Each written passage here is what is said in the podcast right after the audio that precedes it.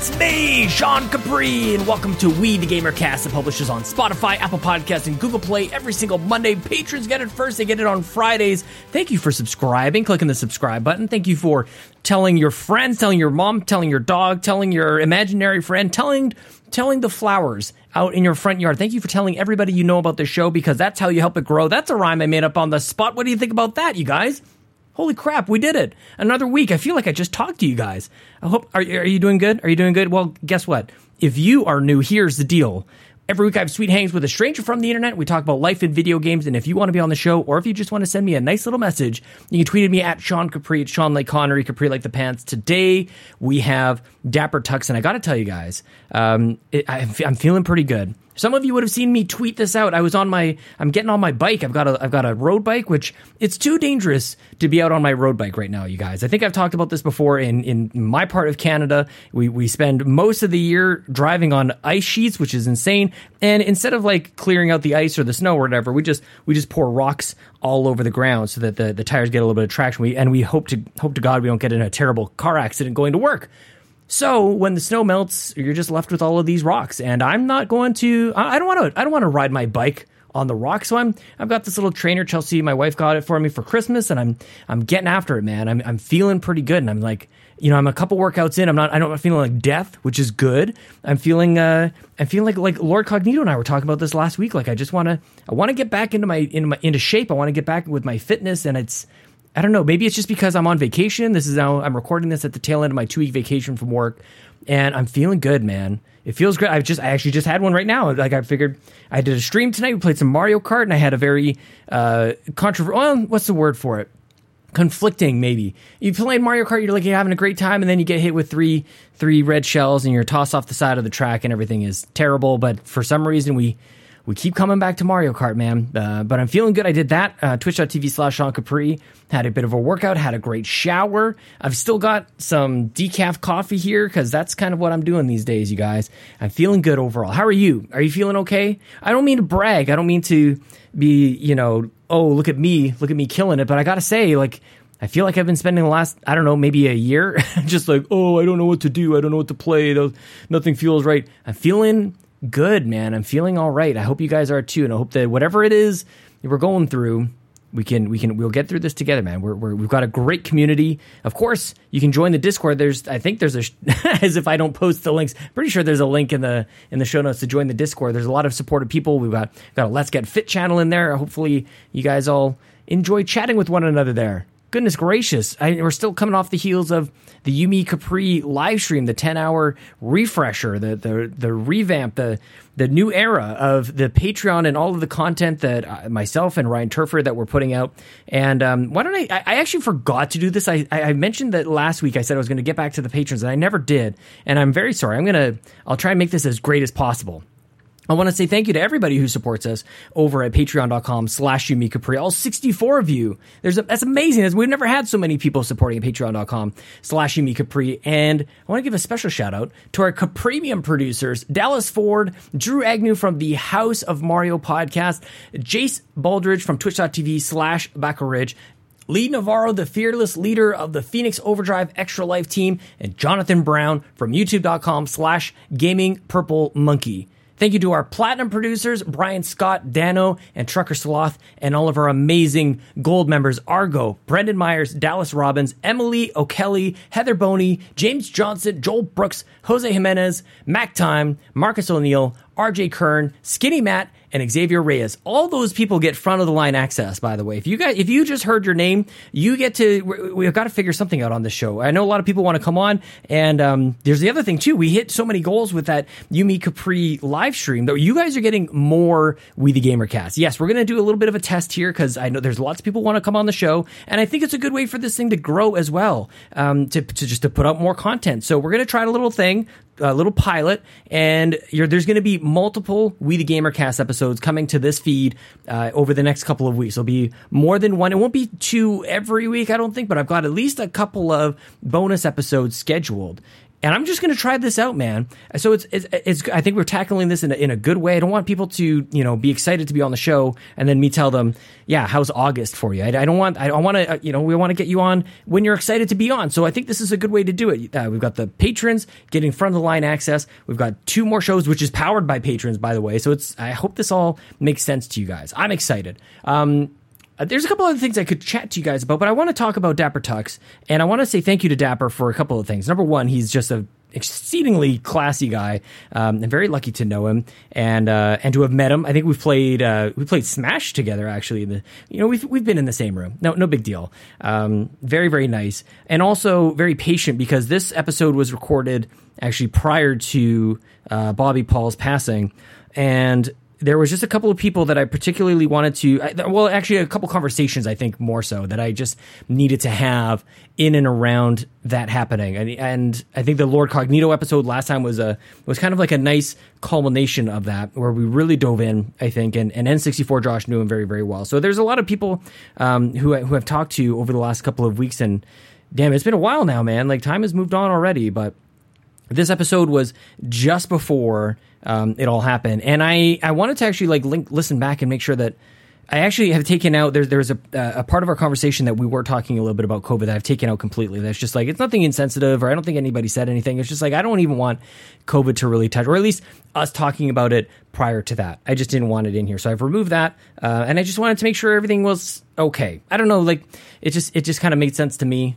And so here's the conversation with Dapper Tux, and I hope you guys will follow him on the Twitter at @Dapper_Tux. Why don't we just jump right on into it? Here he is, Dapper Tux.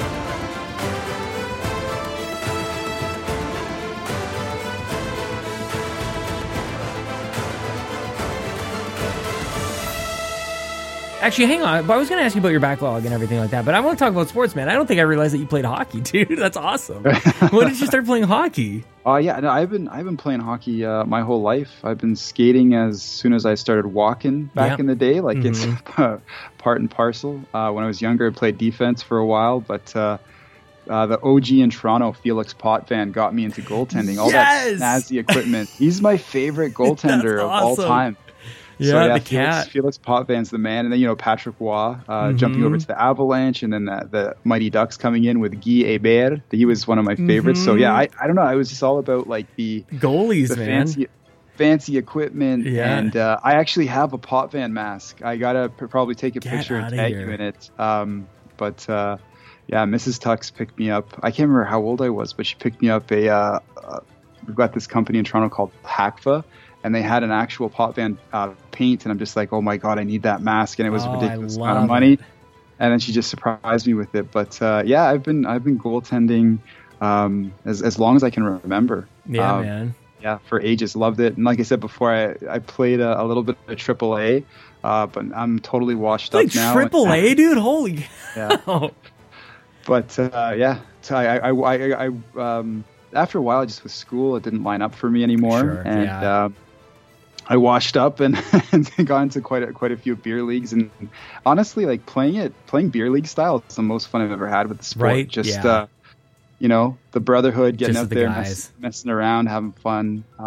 That's sort of been my history. Now I've hung it all up. And with COVID, before COVID, I was thinking, I'd recently moved deeper into the heart of Toronto. I'm like, maybe I'll get involved in a league again. And then whack, COVID. Yeah, man.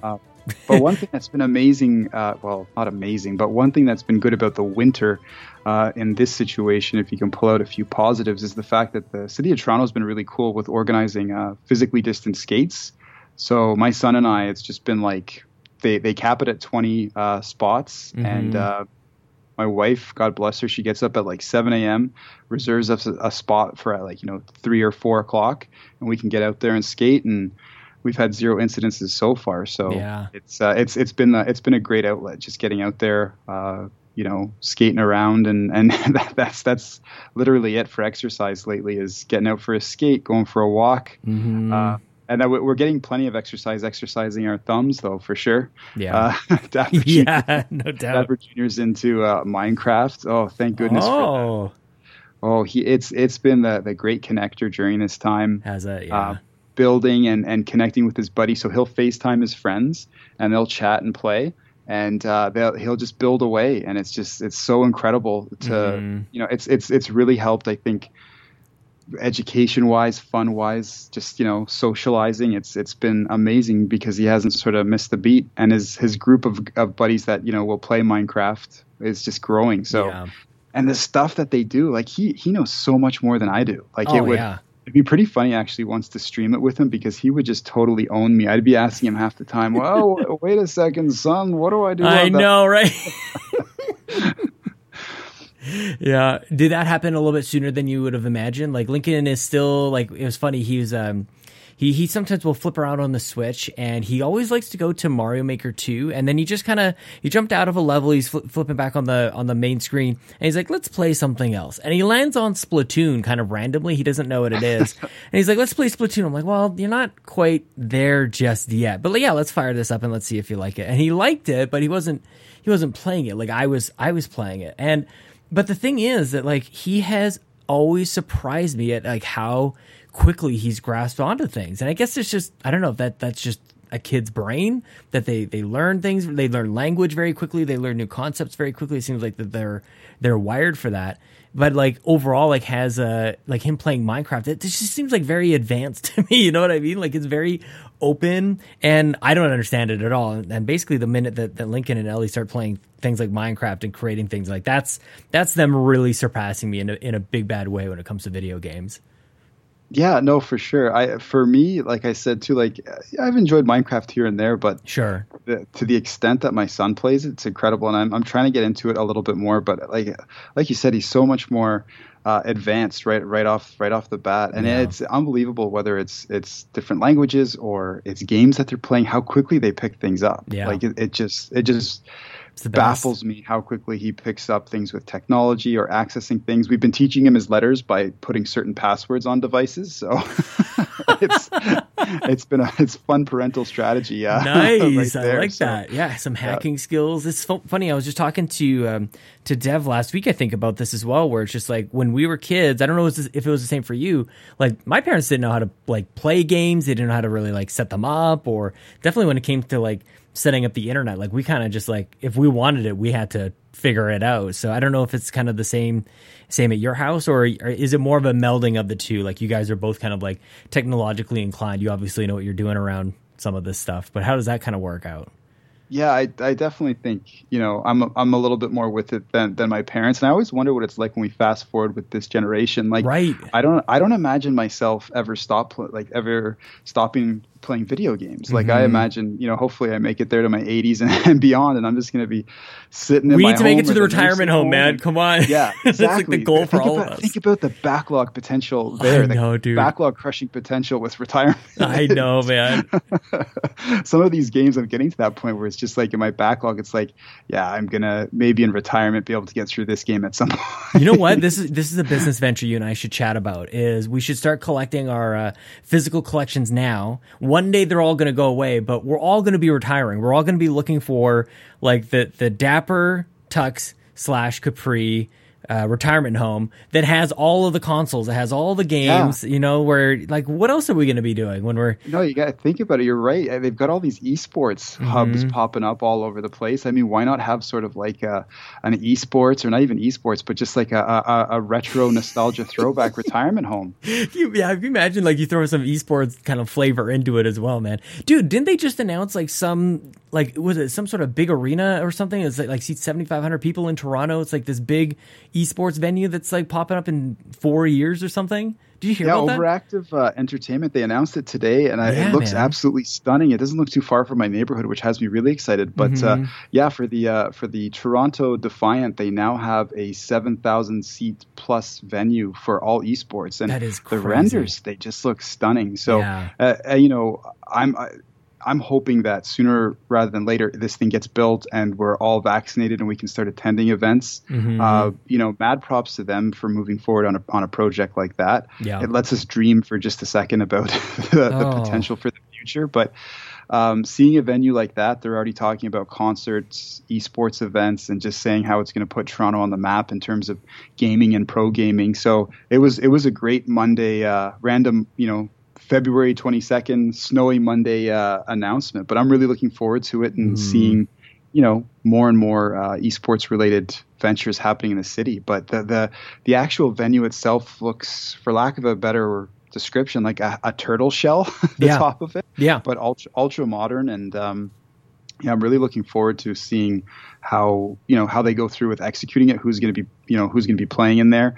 And there's so many cool things going on around Toronto. I know, I think, for example, like we have the Game Awards, for the Canadian Game Awards happening. Mm-hmm. So that would be a killer venue. But no doubt. I'm not too sure when they're going to be breaking ground or when it's going to be finished. I think it could be 2025 if I'm not mistaken. Yeah, but I think I saw that.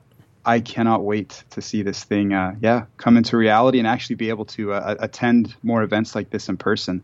That's one thing that's really sad, is you know me, I love to be at gaming events whenever I can, but rightly so, they've all been canceled for everyone's personal safety. But man, it's sad not seeing all the people that I used to, and being able to chat games with a lot of my buddies around the city. So the second you said to me, "Hey, let's talk," I was like, "Yep." 100%, this is happening. Right, because especially in Toronto, I don't think people really realize, unless you're there, there's a crew, there's a squad around in Toronto that you guys would see each other all the time, almost on a weekly basis. There's something going on with, Nintendo would be doing something, or Ubisoft would be doing something, or Xbox or whatever.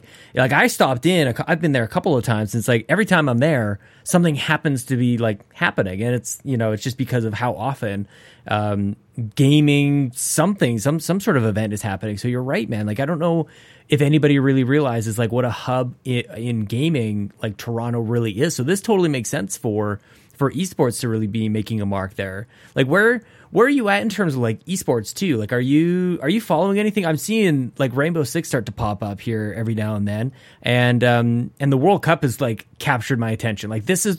For me, I feel this is the one. I've seen Overwatch League kind of do its thing and a whole bunch of other stuff, but for whatever reason, the World Cup for Rainbow Six is that. I'm all about that, man. Let's cheer for Team Canada. Let's all get on the same. Let's get on it, man. It's you kind of have to have that hometown kind of feeling, that home team, local sports team type of deal, I think.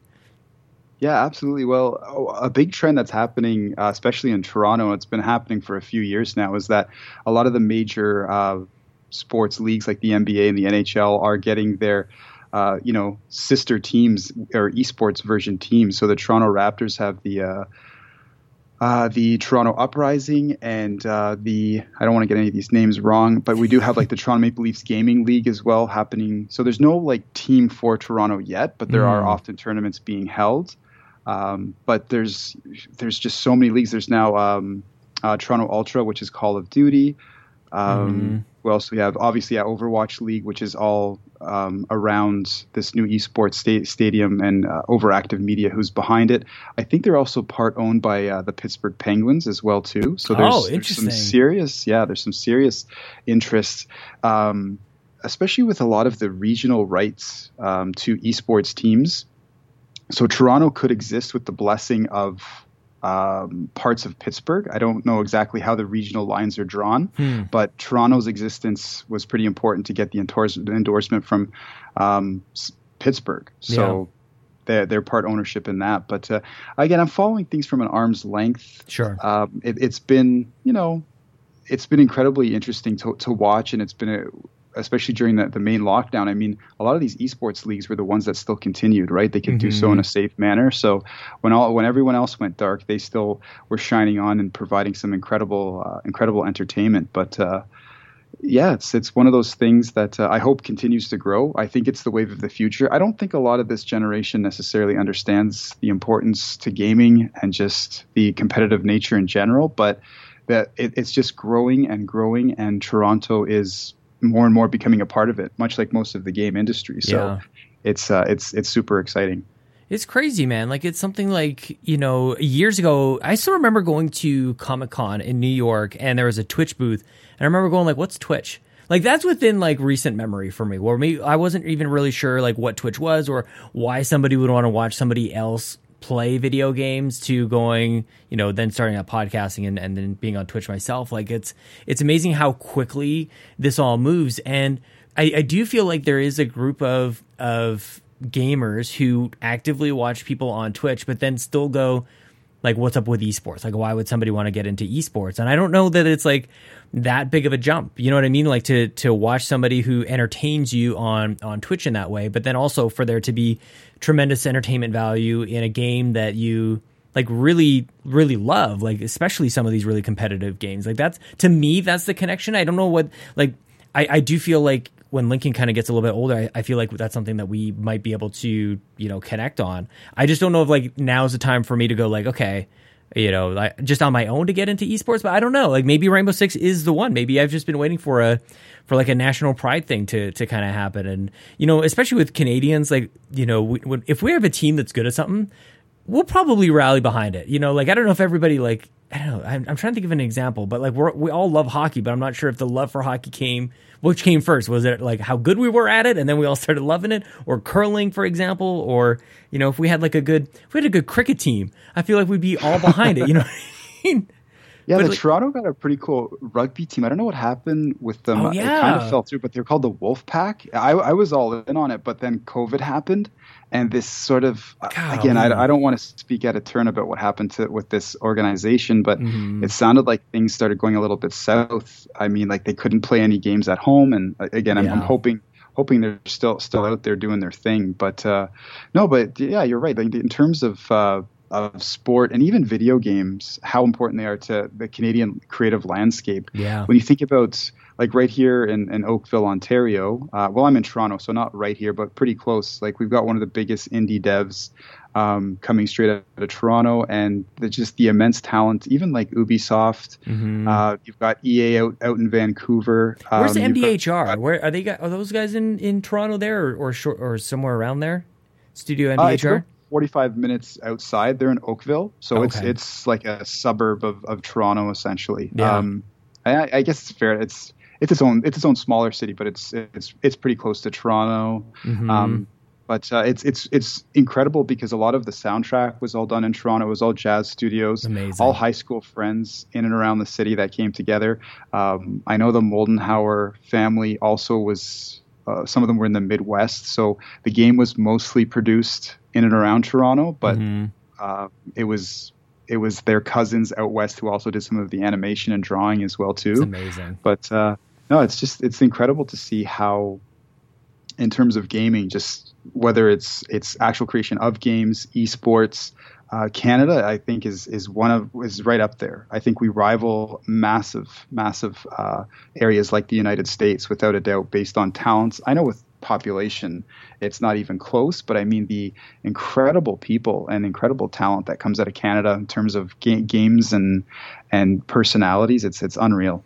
Well, we like used yourself. Like yourself. We used to make. I feel like we used to make really good music. We made. We had a whole exodus, or we seemed like we were farming comedians at one point. Like, but now maybe gaming is the next wave of Canadian export. I think that would be pretty sweet, man. Tell me more. Okay, we started talking about it at the very beginning though, but like, tell me more. The whole reason I like reached out to him, like, man, it has been years. I feel like the last time you were actually on the show, like as a solo guest, we've chatted since then, but I feel like the first time you were on was like before Lincoln was born. I was like looking up to you, like, you know, he's got his family, he's got everything going on. I'm like, okay, gotta look up to Dapper for some tips here. But so it's been a while since you've been on, man. But like, you know, you mentioned it's been about a year since the brainchild for, was it DapperTuxGaming.com or DapperTux.com? I just went with DapperTux.com. I just kept it simple. I was so excited that the URL was even available because I thought for sure another clothing company out there would have it. I should have snagged it from you. I held a hostage. I didn't go with the .ca, sorry, .ca domain. But I decided to go with the .com. But the whole idea behind it was I do like a lot of influencing. I'm on social media constantly, and I work with a lot of amazing partners, like people like Xbox Canada and Best Buy Canada.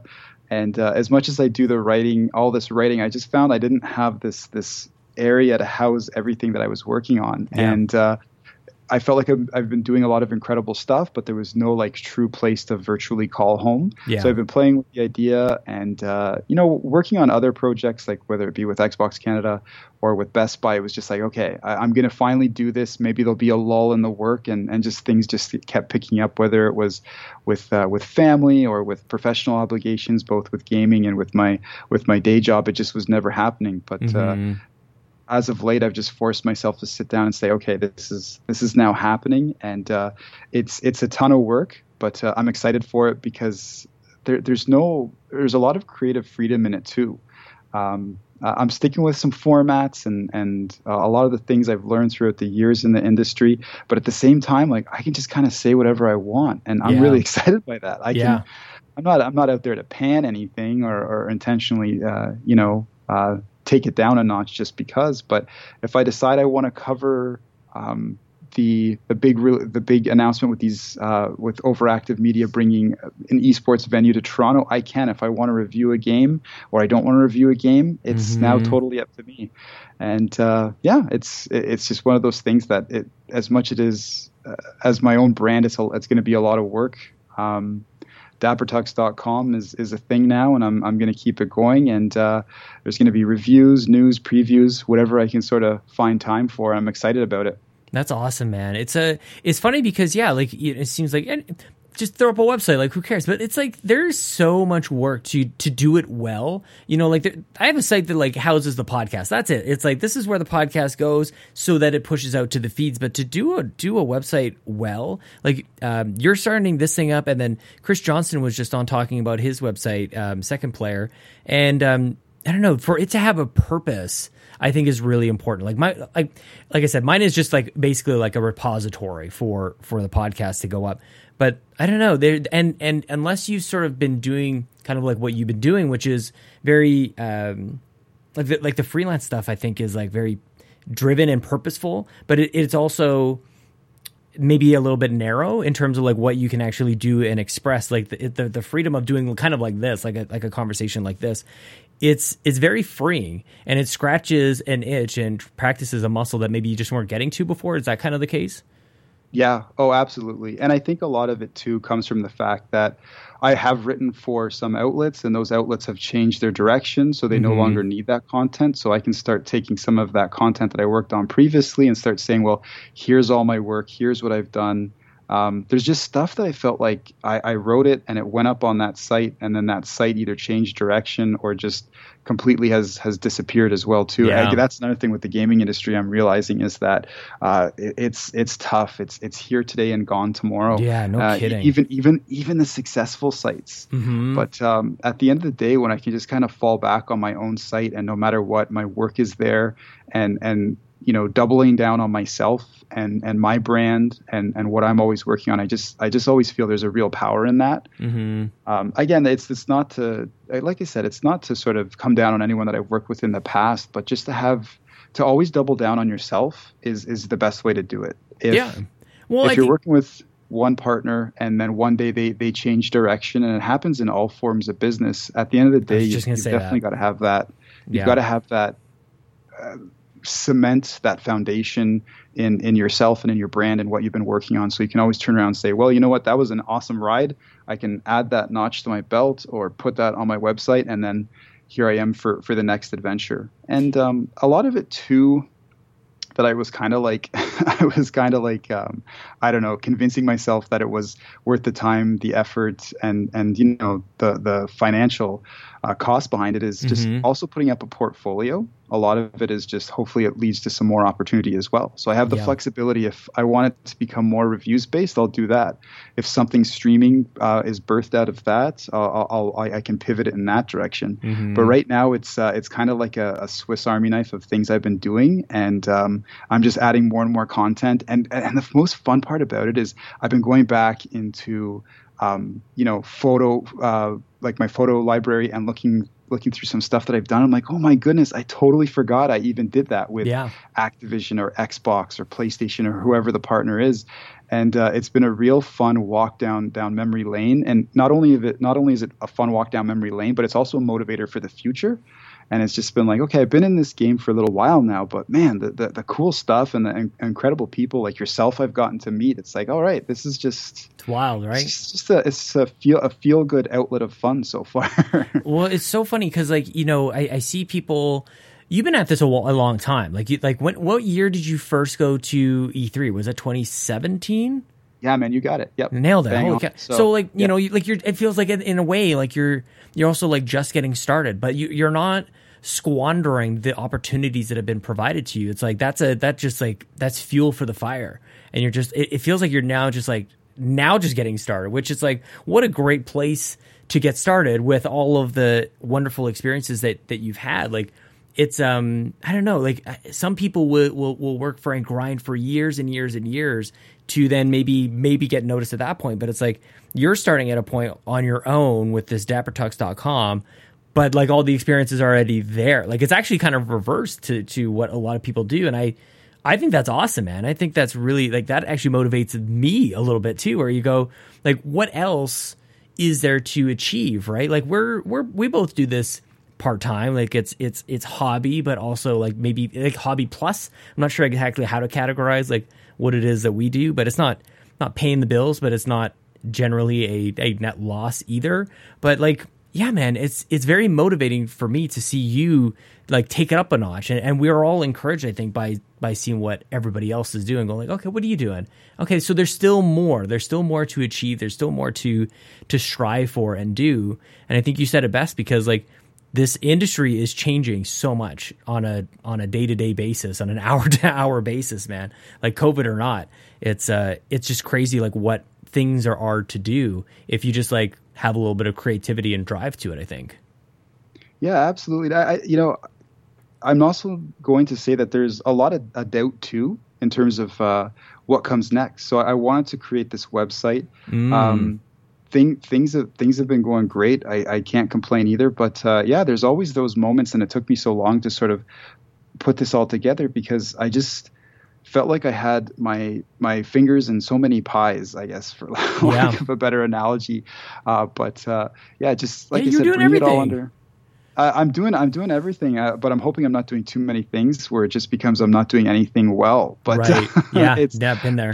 So at this point, it's DapperTux.com. It's doing the Best Buy work, and now it's also the podcast. And the one cool and magical thing about this industry is that I really do feel if you can, whether it's a part-time thing or even a full-time thing, if you can keep, hustling that work and putting out that content, it's amazing because you never know where it's going to take you by surprise. But yeah, there's a lot of content creators out there, and I totally hear them now where there is a lot of doubt in this industry. As fast as this industry is growing, there's also seeing a lot of people hit creative walls is also worrying too. Yeah. So as much as I want to say, hey, it's all sunshine and sprinkles all the time, it's not. There's a lot of time. There's self doubt without question. Mm-hmm. Am I putting in all these hours for X, Y, or Z? Yeah. Is it worth it? Is the payoff going to be there? What is even the payoff, right? Yeah. So for me, I just keep coming back to, this has created a ton of really cool experiences for my family and myself. And I think I'm going to keep taking it in that positive direction. And not only that, like video games are cool as hell, man. Yeah, this is a kick-ass industry. And I think as much as I've seen a lot of exploitation in terms of like I said, the darker side where a lot of people don't get paid for it. A lot of these cool ops people don't get paid for. Yeah. And it's really a crying shame. And there's a lot of outlets out there None so far that I've written for. I can't speak to experience, but there are outlets who have approached me, and I'll keep it dapper and classy here. But the fact that they're paying their people what they're paying for their hard work is quite frankly disgusting. And it really takes advantage of that passion. And it's sad to see. So I think also that's part of the idea of the DapperTux.com emerging, is that I don't kind of want to build up other people's brands anymore. I want to build up my own.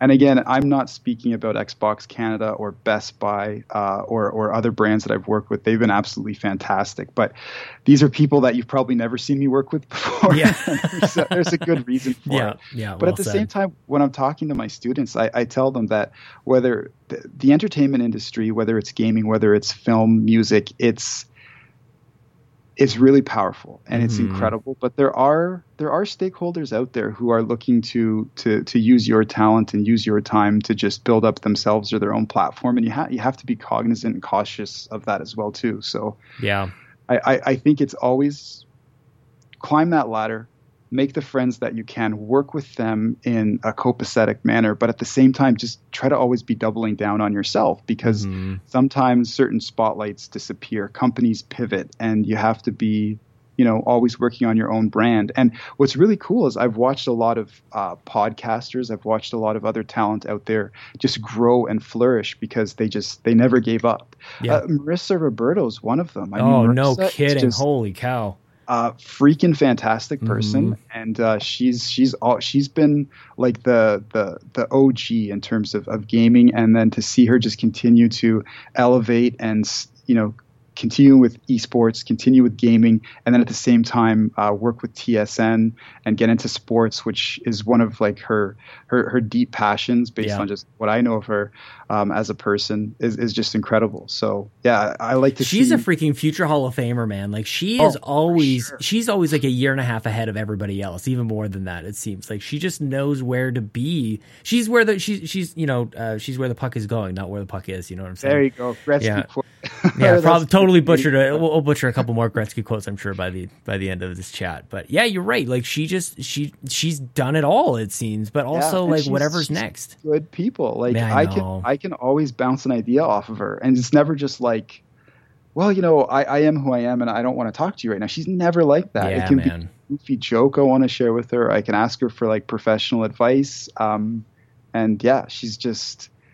She's humble, yet she's also kicking ass at the same time, which is incredible to see. So big ups. The Canadian talent is Jeff Keighley is another one too. You want to talk about someone that not a lot of people talk about the fact that he's a Canadian. I mean, we can just retitle this podcast episode "Why Canadian Talent Rocks at All Levels." But hey, yeah, man, it's humbling, but we're bad about bragging about it. Like we don't even really brag about it, but like we kind of go like, yeah, that's us. Like we're pretty good, and we're very supportive of one another as well. I think I can't say that anymore, man. I literally opened up a website to say, hey, look at all the cool shit I'm doing. So I mean, it's a different style of being boastful, I guess, or I don't know, self promotion. It's I don't know, man. It's wild to see, and it's crazy to think about. Like just all the different, like you said, all the different experiences that can, not necessarily that will, but that they can present themselves, if you just put yourself out there a little bit. And it's like, it's not guaranteed, but like, it's a little bit weird. I think maybe after we've been doing this for so long, you stop thinking that it's not normal to kind of like do what we do. Like not everybody does it, right? Like it's sort of more normalized within our community of either gamers or certainly with content creators. But like, is it something that you talk about like with your family, like outside of gaming, or like, do the two worlds kind of like collide for you in terms of creating the content and being a gamer and being a dad and being a teacher and everything else? Like, are your worlds all kind of like smashed together, or do you generally kind of keep everything separate? I think for the teaching side of things, I try to keep it somewhat separate, but sooner or later the students, and I teach a lot of art, they figure it out. They can find out. I've got nothing really out there to hide at all. So I always, tell the kids, make sure that you get your parents' permission if you're playing any of those M-rated games. But aside from that, like we talk about gaming all the time, and especially with the arts, I always, segue the whole thing with, I would be doing a disservice to these students if I didn't talk gaming with them, because there's just so much opportunity, especially in Toronto. When you look at the indie scene, when you look at the media scene, there's a ton of opportunity. It's a very, very difficult industry to get a foothold in, but once you do and once you meet the right people, it's absolutely incredible. Yeah. So I do find that sometimes worlds colliding is a good thing. Sometimes, like, I don't know if necessarily all my students want to watch my Dapper Tux content and things like that, and will not start trolling me. But hey, you take the good with the bad when it comes. Yeah.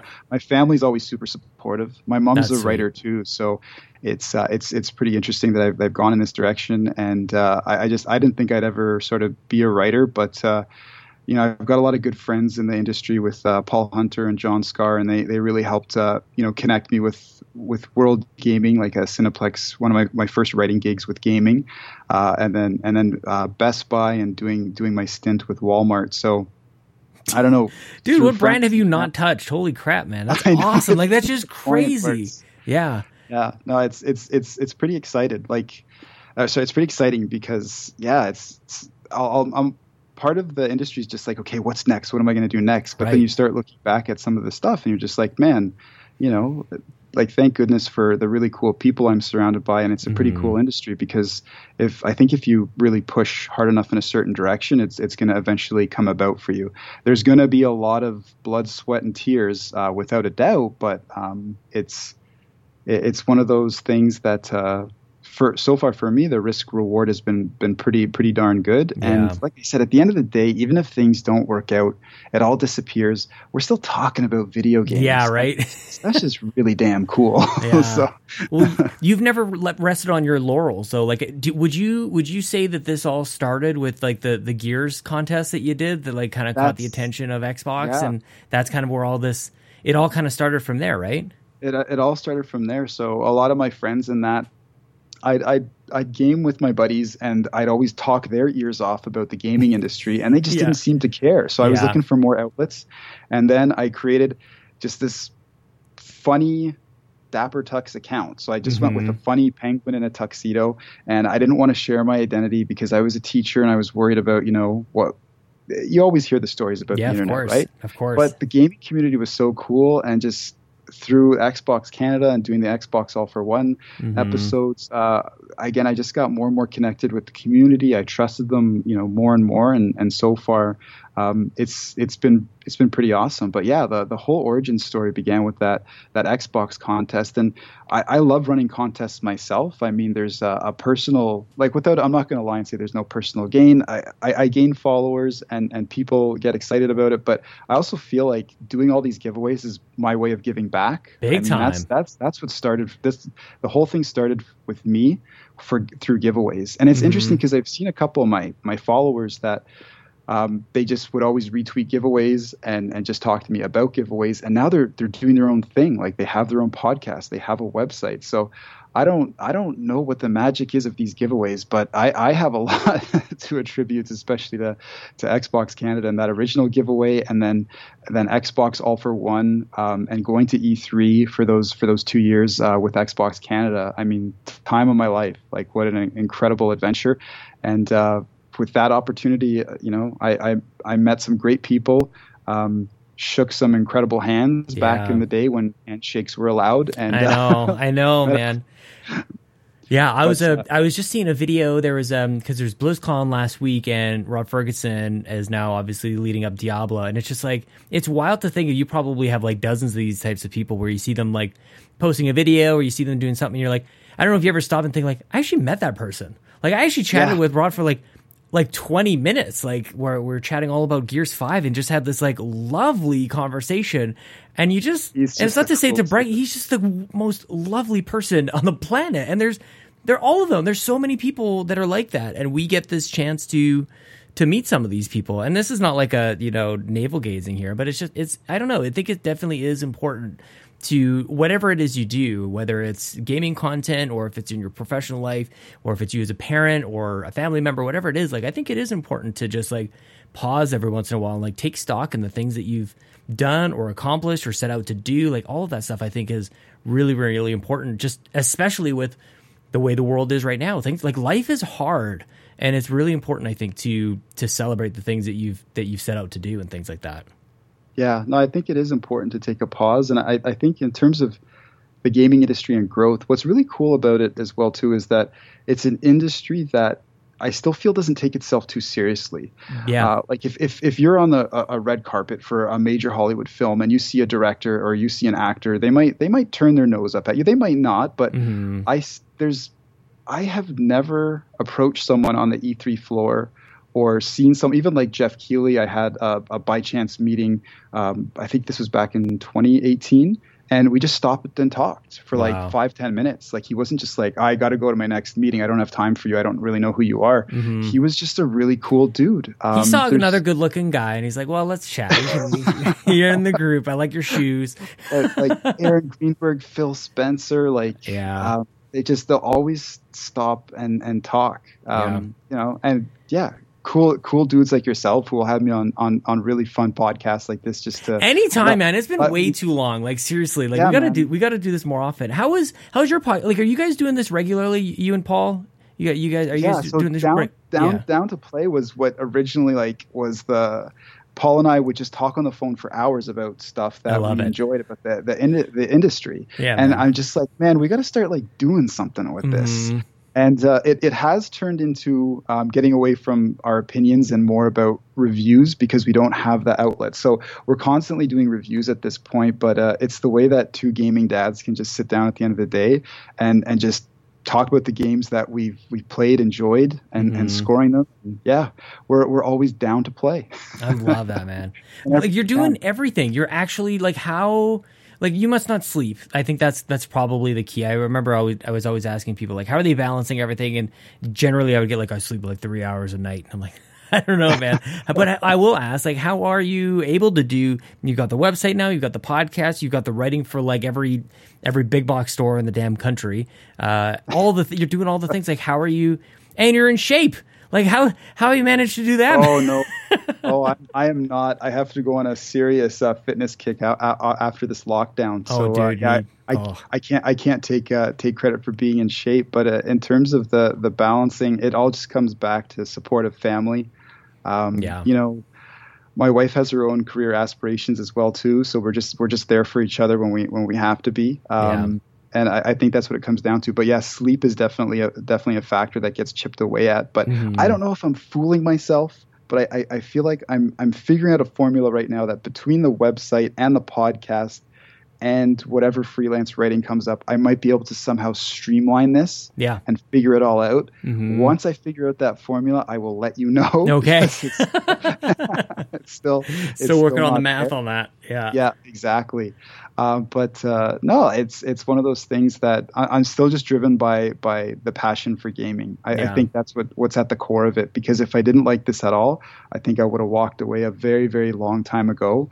But it's just, it's all so much fun. And I don't know, I just feel like there's no other industry out there that just embodies the creative side of things with music and interactivity and really cool individuals and just, yeah, I feel like parts of the industry are still growing, so that it's just, there's always a new direction to go in. I feel music and film incredible in their own rights, and I love them to pieces. For someone like me that doesn't play an instrument or maybe isn't a great actor necessarily, or I don't know, whatever other talent takes to get into those industries, I still feel like there's interesting spaces where you can become a little bit more of the story, whether you're playing the game or street. You know what I mean? So I feel like other industries don't have that, and that's what makes gaming, the gaming industry, so unique and so beautiful and so heartbreaking at the same time, seeing what can happen to certain development houses and streamers and so on and so forth. But no, I love it, and the dynamic nature of it, it just, and what is coming next, it just continues to fuel me. But yeah, in terms of finding a streamlined path in all this, I don't know. I'm just here for the fun. Yeah, man. It's crazy. I mean, like, I find myself, I'm doing something pretty much every night. So that's why I always ask the question. I'm looking for little tips, like what everybody else has got sorted out. And it's like, you know, it's, it's this balance of, yeah, it's incredibly challenging. The grind is real, but like it's about stuff that we absolutely love. And I love the way that you put like the, like your part of the story, like the word that kind of comes to mind for me when thinking about this is like that it's participatory. Like when you are playing a game, like you are the gamer, you're driving the story in that game. And then also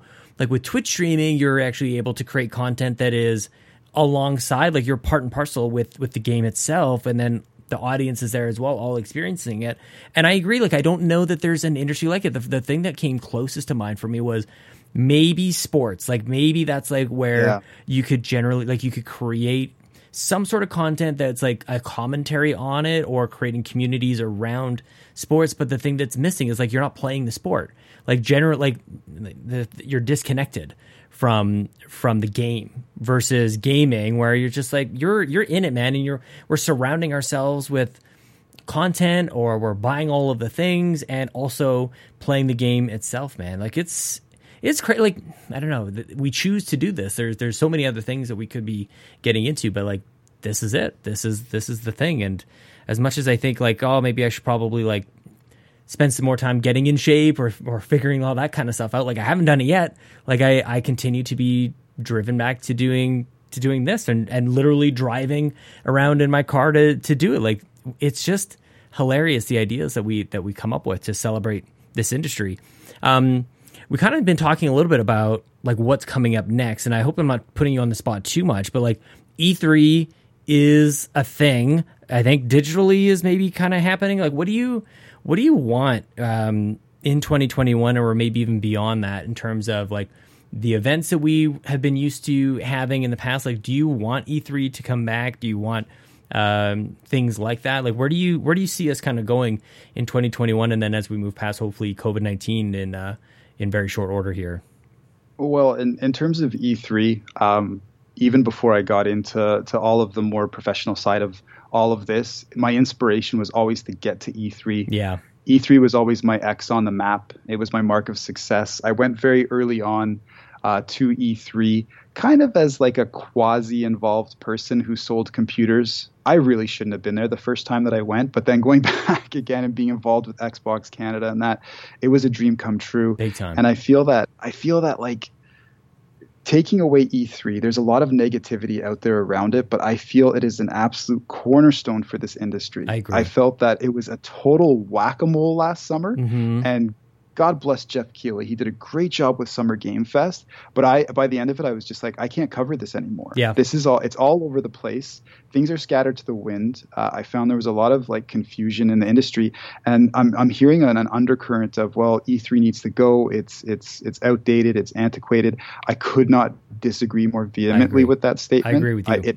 It needs to be a thing. Part of gaming is our shared experience, and if we don't have a red carpet event, we've got the Game Awards. That's great, but we need something that we can all come together, like E3. Test out what's coming, rub shoulders with some of the best and brightest out there, and keep that going. And I'm really hoping that COVID doesn't end up dismantling E3, because I think it's going to be a huge loss for the industry, and it's going to be one of those things that until it's gone, we don't know what we've lost. Mm-hmm. And it's something that I'm always going to speak in favor for. And I know for media going down there and individuals, the cost gets awfully high, but I just love having that. We're going to take these 4 days in June. We're going to just blow your mind with all these, with this entire schedule, these demos, these sort of tastes of hope of what's to come. And then it's just all done. There's your calendar for going forward into, the next year, essentially. But yeah, I love E3. I love the pageantry of it. I love those keynotes. Oh man, I would have like countdowns even before, like I said, being professionally involved in the industry, just waiting to be involved. I'd wish my students a happy E3 week, and they'd be like, what are you talking about? I was so dialed in, and I love everything, man, about E3. I can't gush enough about it, but I feel like it's something that the industry needs to keep going. You're right about that, man. It does seem like it's a like it's a beacon. It's a beacon for a number of things, for content creators to like maybe be a part of it, whether or not they're going to be there or not, or even just to cover it themselves. It brings us all together. And, you know, I've heard every argument against it, right? Like I think we've all kind of heard the exact same things over and over again. And it's like, well, why would they want to share the stage? But no matter what happens, there is a sharing of a stage. If it's the Game Awards, there's a sharing of that stage. And even if it's a Nintendo Direct, there's a sharing of that stage. There's, you know, there's all these camps, that whether it's a platform holder like Nintendo Switch or Xbox or whatever, or if it's a developer or a publisher, like there's teams and tribes kind of all around. And yeah, okay, so we dismantle E3 because nobody wants to share a stage. Okay, so then the next thing is, you have these Xbox events, or you have these PlayStation events, or Nintendo Directs, and that's a shared stage as well. So then Capcom goes, okay, I don't want to share a stage on Nintendo's thing up against like with when Ubisoft has got their games or whoever's got their games on the Nintendo Direct. So then Capcom goes away and they're like, okay, we're just going to like host our things. Like eventually, like it's just that's the sad part of maybe how predictable that kind of becomes, is everybody realizes that they can kind of do it on their own until some point in the future maybe you realize, or everybody realizes, that they really can't, and that E3 was that thing that kind of got us to the point where we all thought we could do it on our own anyways. It's like this, I don't know, it's I don't know if it was Steven Spielberg who said there's only like 7 stories that you can really tell, but there's this one. It's almost like the Scarface story, where it's just like you think you're bigger than the team, that where you can do it on your own, you're the all-star, you can do everything on your own. And it's like, I don't know, everything that I feel like I've done, I feel like everything, maybe if it's fair to say everything that you've done, it's like we do this together, like it on the content 100%. Creation side and building games together. Like we do it together. And I don't know, I hope that E3 figures out a way to make that appealing. I think that's probably the piece that's missing right now from what I'm seeing out of the, like the, what the new version could be is it's not as simple as, I don't think it's not as simple as, nobody wants to share a stage. I just don't think that they want to pay $100,000 to do it. So it's got to be this way of like making it a win for everybody. And like kudos to Jeff Keighley, because he's managed to do that. Like it's an award ceremony that also is kind of like the new E3 in that way. We look to the Game Awards for announcements. Like that's where the Series X was revealed, for God's sakes. Like, you don't get that like with the music, and you don't get that with the Grammys or the Oscars, right? It's always a looking back, but now the Video Game Awards has this interesting dimension to it where there are reveals happening. Do I think it will supersede and replace something like E3? No, and I sure hope it doesn't, but man, it is really cool to see what Jeff has done with the Game Awards. But at the same time, I think he is moving into a territory of he's trying to kind of find a new, I don't want to say dismantle E3, but he wants to find a way of changing what's happening, or the format of E3. And I think it could be a bit of a Pandora's box he might have on his hands. Yeah. It's the same as the Game Awards. So it's the same issue. Like he's got to just get it focused. I think, like, if you go back long enough, like the Game Awards, I think they needed to find an identity. And, you know, Jeff's a smart guy, you know, he'll figure it out, but he has some incentive to put things in a particular direction, or like take advantage of, I think, some momentum that's happening here, so that you know he can have his spring/summer event, and he's got his winter event as well. And then, you know, we've got our semi-annual visits with old Jeff Keighley on what's going on big time in the Game Awards or game industry. Yeah, no, definitely. But I hope he doesn't. It doesn't turn into a thing where again, I was saying before, like with the Summer Game Fest, it sounded really cool. I was interested at first, but I was all over it. I was too, but I was just looking at the calendar, and I'm just like, this does seem like, okay, we're going to get some cool demos and some unexpected announcements. But yeah, by the end of the summer, I was just like, I miss E3. I really couldn't keep up with where things were dropping and happening. So I want E3 back in its original format. In terms of where it's going, I do think E3 could take a more interactive approach of those really cool moments where it's just like, this demo or this game is available right now on your Switch, your PS5, your Xbox, your PC, what have you. So I think it needs to do a better job with that, especially in such an interactive and connected industry. But the in-person right now obviously can't happen, but when it can happen, it should and it needs to. Because as much as video games are a connected and shared experience, they can be very isolating. And I feel that if sometimes these companies just don't put down, again, it's not always fiscally responsible, but who cares about that sometimes? I don't own stock in these companies, so I'm telling you right now. You spend that money in Los Angeles, you give us the glitz, the glamour, the grandeur, and I think it's going to actually pull more people into the industry. And you can already look at, I don't know why the video game industry sometimes too tries to fast follow what music and what Hollywood is doing, because right now Hollywood, looking at what's happening with The Last of Us, looking at they just announced today that there's a series now coming for Twisted Metal.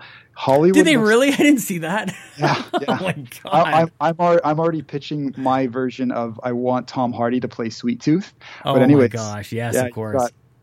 You've got all these, and of course there's a Halo series coming up. I really want to hear more about that. Mm-hmm. But the Master Chief though is in The Wire. I'm watching the series right now, the police drama on HBO, The Wire. Yeah. I don't know. No, I haven't, dude. That's a huge regret. There's a lot of shows that I've just kind of like said, no, I'm not going to get to that. The Wire is a massive regret for me. Golly, it comes up like every 10 days in my life. Somebody's saying that they're watching The Wire. Damn it. The first season's a little bit slow, but there are so many connections in that game. And The Wire is like the television show. I haven't seen Halo played more in an actual television show. Like all the characters are playing Halo 2. I'm just like, oh. And anyways, season 2, there's one character. He's a really tall. I can't remember the name. I think his first name is, or his last name's. I'm not going to guess because I don't want to mess it up. But he's the Master Chief in the new. I think it's the new Showcase show. But anyways, you've got all these connections back to Hollywood, right? Mm-hmm. And so you've got Hollywood now. Instead of gaming trying to desperately connect to Hollywood, it's now happening vice versa. Yeah. So. Again, crushing events like E3 and trying to change them drastically because of what goal people are trying to hit. I'm not exactly sure whether it's personal gain or what have you, or trying to make things cheaper. It might hurt the industry overall. And I think E3 can evolve without a doubt, but I think it needs to remain in Los Angeles at that camp. Well, maybe not even Los Angeles, but in a convention center somewhere where everyone can come together. Make it Canadian, man. It's cheaper to have it here anyways. Like we should just have it in Vancouver or Toronto or something like that. And like Toronto would just be so, and like, let's be honest, there's quite a bit of talent, like coming down from Canada to the US to a lot of development houses down there. And not to get into politics, but especially what Trump did with border crossing and that, even before COVID, it was just so much more welcoming. Yeah, based on that administration's policies to come to Canada. I think a lot of people, depending on where you're coming from, you couldn't even come to the U.S. But that's another story that's a disappointing story for another day.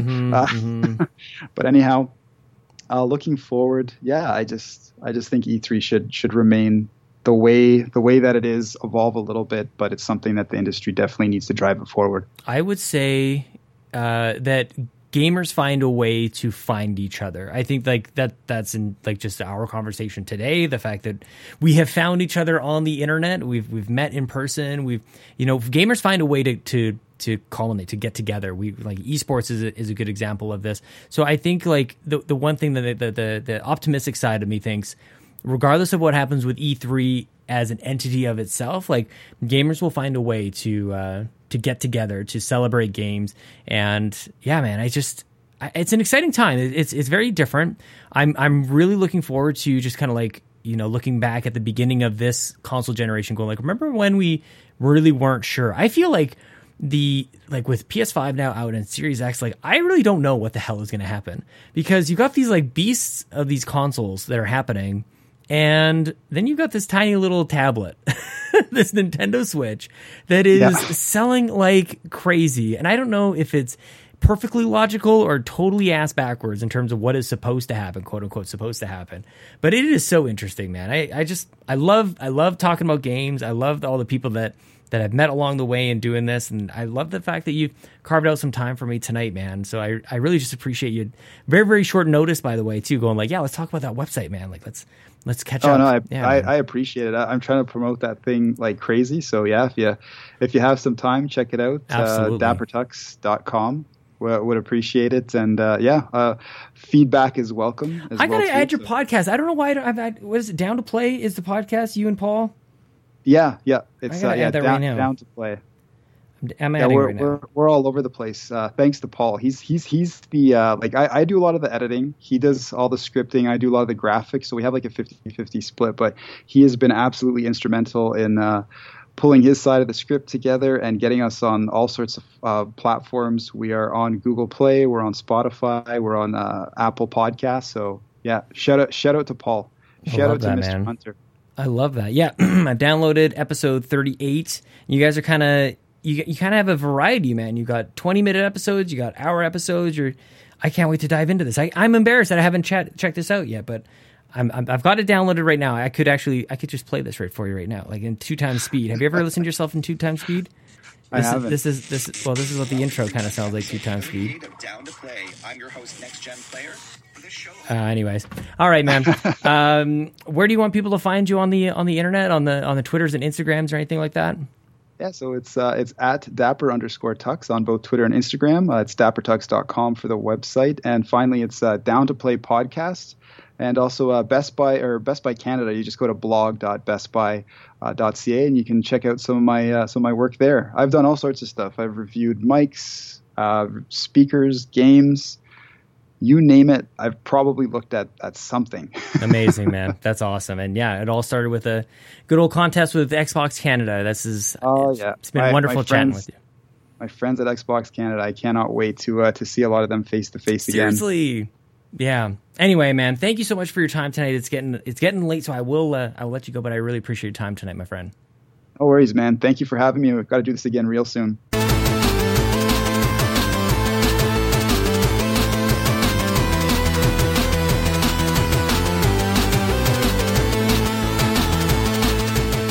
That time at the start talking about all the things that the patrons did and the amazing stuff that happened with Yumi Capri Day. I forgot to mention the Nintendo Drive. Yes, I don't know if it's a spiritual successor, the sister show, whatever it is. It's part of the same family, same umbrella as the Xbox Drive. The Nintendo Drive, the Nintendo podcast recorded in a car, probably the only one.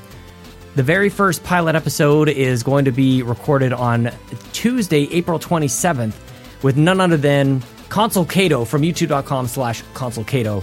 Yes, the Console Kato, 50,000 subs. She decided to carve out some time for me and join me on a new venture, a little pilot again. A lot of pilots. We're testing things out, see how it goes. The Nintendo Drive, and you're gonna want to watch out. There's gonna be a call out definitely in the Discord, probably on Twitter as well, but definitely on the Discord. We're gonna do the first episode as completely a Q&A. Just so that, like, Kato and I can kind of, like, bounce back and forth with one another, I think. Just a little bit, like, because there's a particular format with the Drive podcast and the PlayStation Drive. Ryan is going to be piloting that pretty soon as well.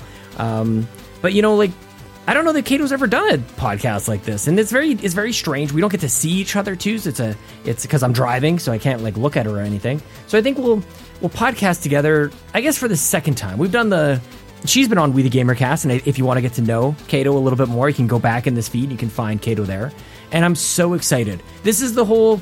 If some of you guys have known me for a long time, the Patreon that Bobby and I used to run together called Make Us Better, it was the whole idea that Patreon could, like, power better content that was available to everybody. The pilots are only going to be available to patrons, but if it takes off, if this is something that people want to hear and it works out for Kato and I, and I think that it works, then that will be something that is not locked behind a paywall. But the pilots will be. I want to know from the patrons what you guys think. You're the top tier supporters, dude. So if you want to hear it, subscribe. Go to patreon.com/YumiCapri. You can also support me just by following me on Twitter. You can join the Discord. There's many ways. You can rate the show on Apple Podcasts. You can share it with a friend. You can talk about it on your own podcast. Everybody, we all have our podcasts. If you talk about it on your show, then it expands. It helps me grow. It helps get more people on the show. And I love having these conversations, man. Thank you to Dapper Tux, of course. The links are in the show notes. You guys can follow them there. I think that's pretty much everything that I wanted to tell you guys. I'm on Twitch, but you probably knew that. Maybe twitch.tv/Sean Capri. I'll just sneak that in there. We end the show with this bit from Heavy Rain. This is Jason. We're looking for Jason for some reason. This is a long time coming. And so enjoy. Jason, bye-bye. Jason! Jason! Jason! Jason! Sean! Sean! Sean! Sean, where are you? Jason! Jason! Jason! Sean! Sean! Sean! Sean! Sean! Jason! Jason! Jason! Jason! Jason!